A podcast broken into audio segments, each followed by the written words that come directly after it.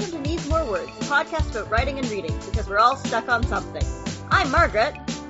And I'm Vicky. And today we're going to do something a little bit different, and we're going to take a deep look at one of Vicky's stories, The Rock Garden. Yay! But before we really dive into that, we're going to talk about what we're currently writing and reading.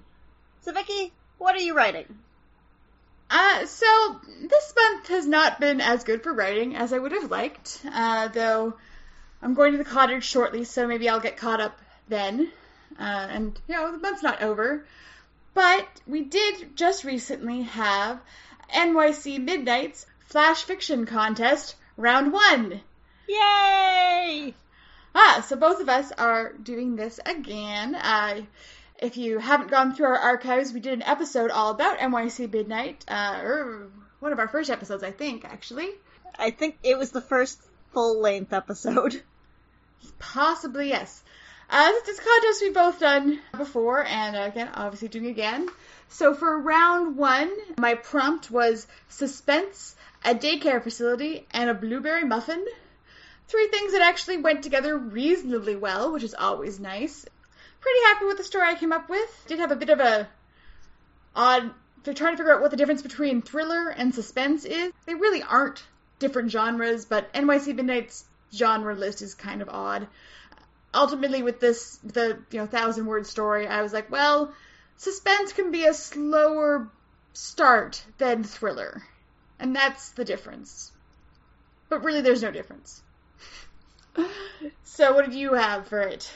Yeah, so I had drama, a warehouse, and a punching bag. Which again, went together reasonably well, but I tend to write humorous spec fic. so drama was an experience. I thought about a couple different story things, but in the end I decided that the heart wants what the heart wants, and the heart wanted Batman. Na na na na na na na Batman!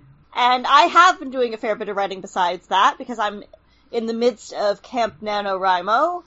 I should hit my 20,000 words. I was also wrong about there only being 20,000 words left in the story. Oh. And I just want to say, I don't know who, whose past self needs to hear this, but they come up with a clever new plan is a terrible thing to put on your outline. I think that past Margaret needed to hear that. Curse you, past Margaret. I'm currently writing a lot of conversations that probably should have taken place five to ten chapters earlier so that this information would already be out there and whatever plan I am slowly figuring out would seem a lot more organic. But that's what second drafts are for. Yes. Editing fixes the things. So what are you reading that has been fixed by editing? I have been reading The Relentless Moon by Mary Robinette Kowal, one of our favorite people. This is book three in her Lady Astronaut series. What's kind of interesting is it has a different narrator than the previous two books, and it's actually set concurrently with book two. Uh, whereas book two, we have Alma York on a shuttle on her way to Mars. This is what was happening back on, well, partly on Earth and as one may guess from the title, partly on, on the moon. The moon. my copy hasn't shown up yet. oh, yeah, my copy showed up a day before the release date. Hooray for not strict on sale dates. And then I guess I've also uh, said the um, one of my month themes for this month was to read some comic slash graphic novels slash manga. So I've been reading a few volumes of uh, Tokyo Tarareba Girls by Akiko Higashimura, who is the same author who did my beloved Princess Jellyfish. Ooh. Yeah, it, it's fun. A little awkward because it's a sort of. I, definitely similar in spirit to Sex in the City, and we have our main characters who are three single ladies, and they all sort of like, I am going to, you know, try to get married before the 2020 Olympics in Tokyo. well, you all got an extension. Woohoo! Extra years to figure this out. I mean, of course. Our yeah. athletes are handing, hanging out with their friends Ben and Jerry. Or at least yes. one of them is. CBC posted a video. Mmm, good old CBC. Uh, so that's been fun, and yeah, that's what I am reading. How about you? So I am reading Shadowfall by Alexander Freed, which is the second book of the Alphabet Squadron trilogy in the new Star Wars canon. And I have been warned, much like the first book, Alphabet Squadron, was comparable to Wraith Squadron, Shadowfall is comparable to Iron Fist. Oh. For those of you who are not Star Wars Legends nerds, this means I am bracing for heartbreak. Well, it's good to know to brace for. And I, I keep looking over at my Baby Yoda doll and going, this book really isn't appropriate for Baby Yodas. Well, you know, Baby Yoda is 50. I think it's about time that Baby Yoda learned a little more about the real world. Anyway, it, it's still a great cast of characters, but Mr. Freed, if one of your characters is a single mother, I do require a throwaway line explaining where her five or six year old child currently is. Don't forget that children exist. Until he gives me a better answer, I'm assuming Mon Mothma has him. Also, remember that when your Star Wars characters are pregnant, and that that physically affects them. So that's a Yeah. different book. Yes. and a different male author. And a female editor who regrets it. yes. But uh, despite my grumbling about someone please just tell me who is watching Jacen Syndulla, I am really enjoying the really well drawn cast, even if I am expecting the book to be completely brutal. I like brutal books. I really should get caught up with that series. I have Alphabet Squadron somewhere. So. It's, it's really good.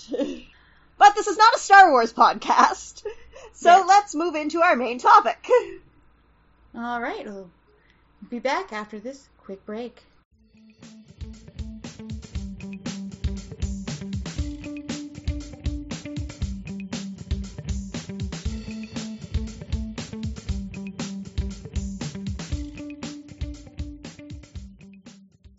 Today we're trying this at something new.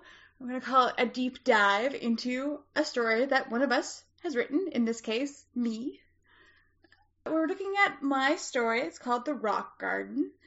I wrote this last year for the Yeah Write contest.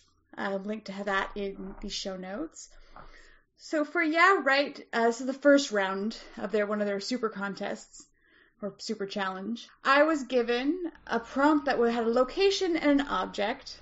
The location for this one was outside a family member's residence, and the object was a pretty rock.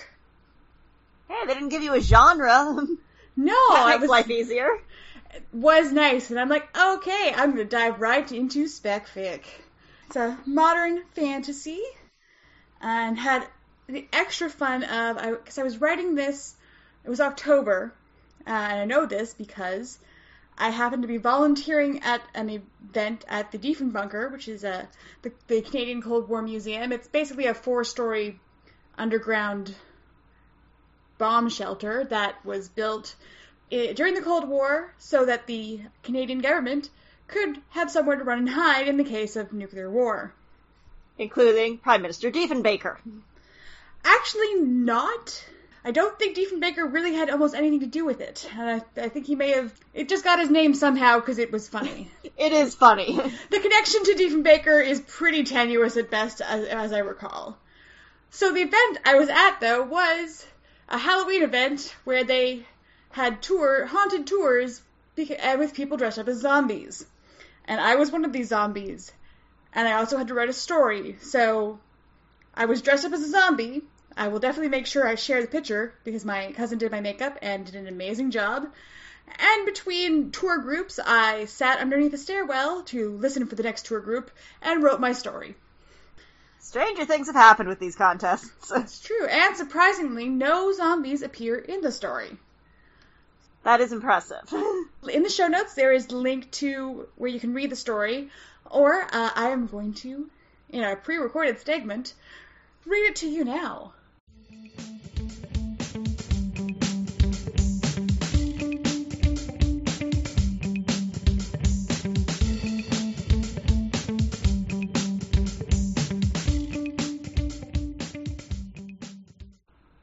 Rock garden. I've been waiting my entire life for today. You might think that's an exaggeration, but trust me, it's not. This day is the literal reason I exist. Confused? You won't be once I tell you that I'm part of the Devereaux family. And currently, it's my generation's turn to duel for the right to our family spell book. I have a lot to make up for, as my mother narrowly missed out on winning it, outwitted by her younger sister, my Aunt Lucille. Now her daughter, Marianne, is going to unwittingly help me win it back. My cousin is nice. Really nice. Sickeningly nice, if I'm honest. But don't think that I don't love her. Just because she's a rival doesn't change the fact that she's family. But that isn't going to stop me from defeating her. I know the book is somewhere in her house, under a cloaking spell.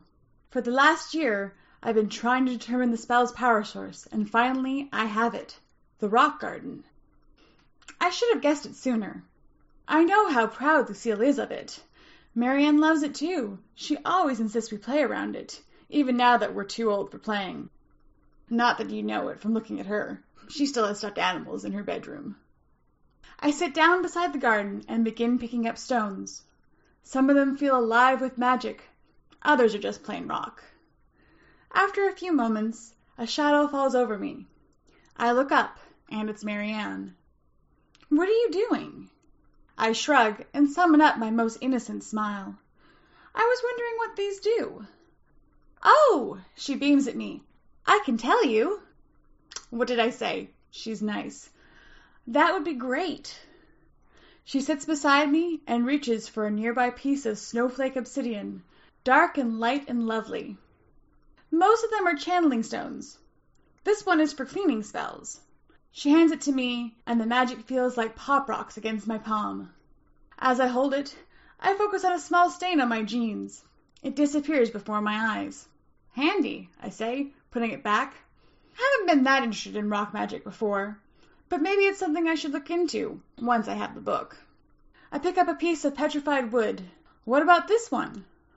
That is a teleportation stone. Its twin is at Granny's, so we can go there whenever we want. That particular destination would be less handy for me, since Granny lives next door to us, but still a good trick to learn. But it's not what I'm after. I put it down and pick up a black stone I can't identify, ready to ask about it. Marianne beats me to the next question. Have you heard from Jeremy lately? I shake my head, then frown. Jeremy is my slightly older cousin, born one week before me, and he never lets me forget it. He's been a vocal thorn in my side, as serious as I am about getting the book. And yet, now that I think about it, there's been no sign of him recently. Marianne also frowns. Well, maybe he's been sick, or something. Or something. I clench my fist around the rock. It feels cold and heavy. That's just a regular stone, by the way, Marianne tells me. And when I glance up, I see, just for a moment, an odd smile on her face that I can't quite make sense of. But before I can dwell on that much, something else catches my eye. I turn my head and see the gleam of azurite. The rock is as blue as its name and mottled with mystery. It's beautiful. It has to be the stone I'm looking for. I reach for it, and Marianne's face shifts once again. This time I recognize the emotion fear. No, she cries, don't! I ignore her and grab it. The stone is warm to the touch and almost pulsing with power. I smile in triumph, but it's fleeting as the stone warms even more, now uncomfortably hot, now burning. I scream and try to drop it, but the stone is fused to my hand. I look at Marianne, and she is smiling again. I recognize the expression. I've seen it before in my own reflection. Mary! Before I can finish, everything is gone. Poor Rosemary. She always thought she was so clever, and that I was just so damn nice. I pick up the stone that now contains her soul and put it in my pocket. Then I go inside, immediately heading upstairs towards my bedroom. In my room, I stand in front of the shelf that appears to be filled with stuffed animals and figurines. Only one of them is real. the glass unicorn, and I pick it up. I grasp it tightly enough that it draws a few drops of blood. Devereaux blood. The shelf's true contents are now visible an old book and a stone. I place the newest part of my collection alongside them. There you go, cousin. Now you're worth the spell book after all. And once I turn eighteen and my claim is complete, I'll let you out again. I touch the other stone, a piece of hematite. You too, Jeremy. I restore the cloaking spell and head down to eat. There's two cousins down, only three more to go. You might say I'm not so nice after all, given what I've done to them, but I don't think that's a fair judgment. Granny killed all of her cousins. At least mine are still alive. From a certain point of view, my certain point of view, I think that makes me the nicest of all.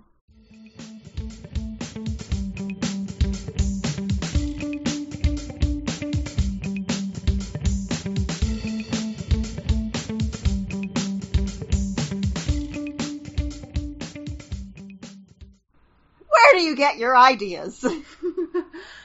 So I think for this one, other than obviously the prompt, which established that we had fa- a family member residence that you know gave brought took me in the direction of a family. I think that the biggest inspiration was Stardust by Neil Gaiman. Maybe more so the movie because I actually like the movie better than the book, and I've seen the movie several times and I've only read the book once, and I don't remember it that well. But we have the family, the royal family, who basically to become the ruler, you have to kill all your siblings and be the last one standing. It's a very fatal game of dibs, much like the Ottoman Empire. And so I think that was the main theme, and also came with the idea of especially a, a magic spell book, which I didn't call a grimoire because everything calls it a grimoire. I didn't want, or a book of shadows, or whatever. I didn't want to use that terminology, but that is basically what it is. I've been watching uh, Alison Pregler's reviews of Charmed, uh, which, if you like Charmed, you may not like her reviews, but if you thought Charmed was kind of a mess a lot of the time, highly recommend checking them out. So yeah, those are definitely the two inspirations that were I was most aware of, at least. Yeah, the whole family conflict over magic is definitely a big folklore theme. You see it in in fables too. Yes, You see every every folklore theme in fables and then some. And we, we mean Fables, the comic book, not you know big F Fables, not little F Fables in general.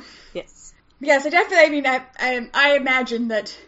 I mean, Stardust being heavily folklore inspired as well. That being inspired by Stardust, it's all It's a long, long standing tradition.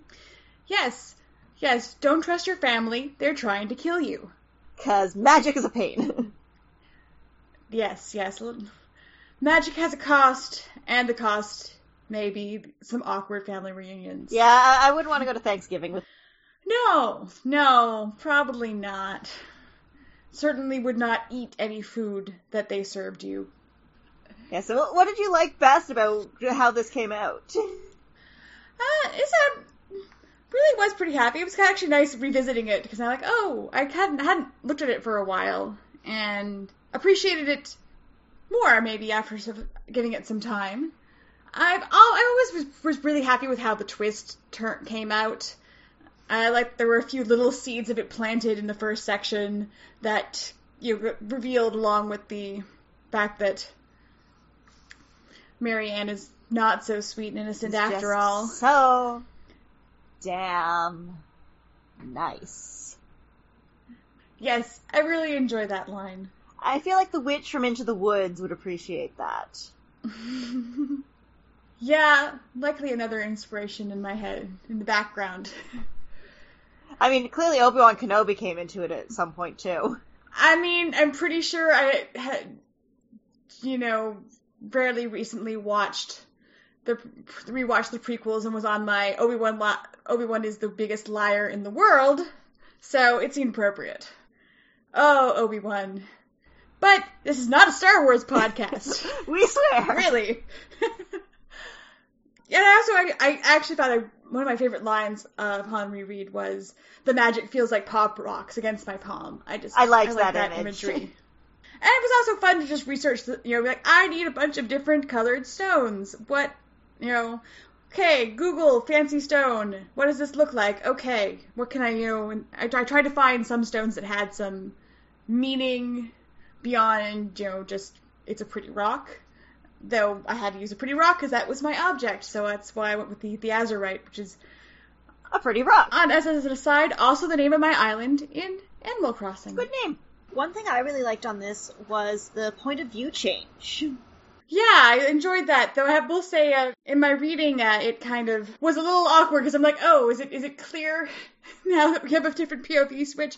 Particularly because you don't only get Rosemary's name once. But hopefully everyone followed along okay. Yeah, generally when it's first person, you expect that you know she might fail, but it's go- if she's gonna fail, it's gonna end with her failing. Yes, and instead we end with someone succeeding. Just not who we started out following. Yeah, yeah. And I also, like I said, I like the little, little things that Marianne is, is hiding. All the, all, all the things that Rosemary actually gets wrong. Yeah, R- Rosemary didn't have a good read on her, Yeah, Rosemary is a little arrogant, and and now she's a rock. now she is a rock. These things happen.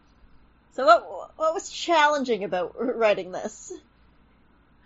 Well, other than the aforementioned writing under a staircase, which honestly went better than I expected, it was, it was an odd day. I found, as always, the word count. You needed more words. I really could have used more words. As, as I was revisiting it now, you know, for this episode, I remember being like, oh wait, I remember there used to be, like, originally you saw Rosemary's mother in the last scene, and obviously I'm like, oh, I guess I must have cut that for length at some point. I'm like, oh, okay, that's not here anymore. But I think it, it came together pretty well. Yeah, word count is the eternal challenge. Yeah, yeah. I mean, said there, there's many reasons why our show is named what it is. Yes. So obviously it's sitting on your website, but do you have any other thoughts on something you might do with this? Well, I really like the overall concept of the magical family feud. So I've actually, in the back of my mind, have some plans to take the story and expand to something longer. Probably what happens in the rock garden will not make it into the final piece. It'll, uh, it'll just be the actual setup. You'll see more of the cousins and get more backstory and stuff, but Find out who the three we didn't hear about are. yeah, yeah, well, you know, basically just take all the i- the basic world building because there was a fair amount of world building in this. Yes, piece. there was. And not a lot of space for it.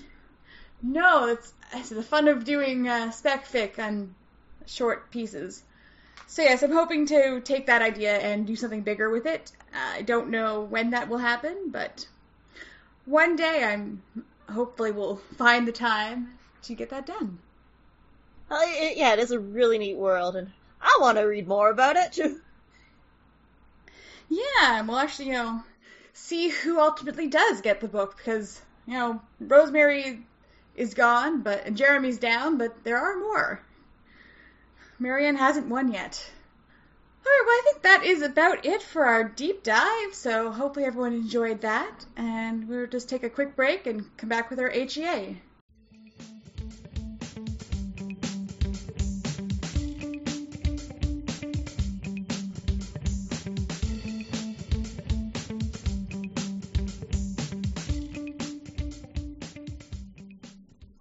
Okay, so that brings us to our HEA, or Happily Ever After, which is the part of the show where we wrap things up by talking about whatever is making us happy in the, this moment. So, Vicky, what's making you happy right now? Well, what's making me happy is for the last two weeks, the, both of us actually have been doing a tutorial from the YouTube channel How to Cake It. Tutorial by Yolanda Gampp, the host of the channel, on the basics of cake and icing.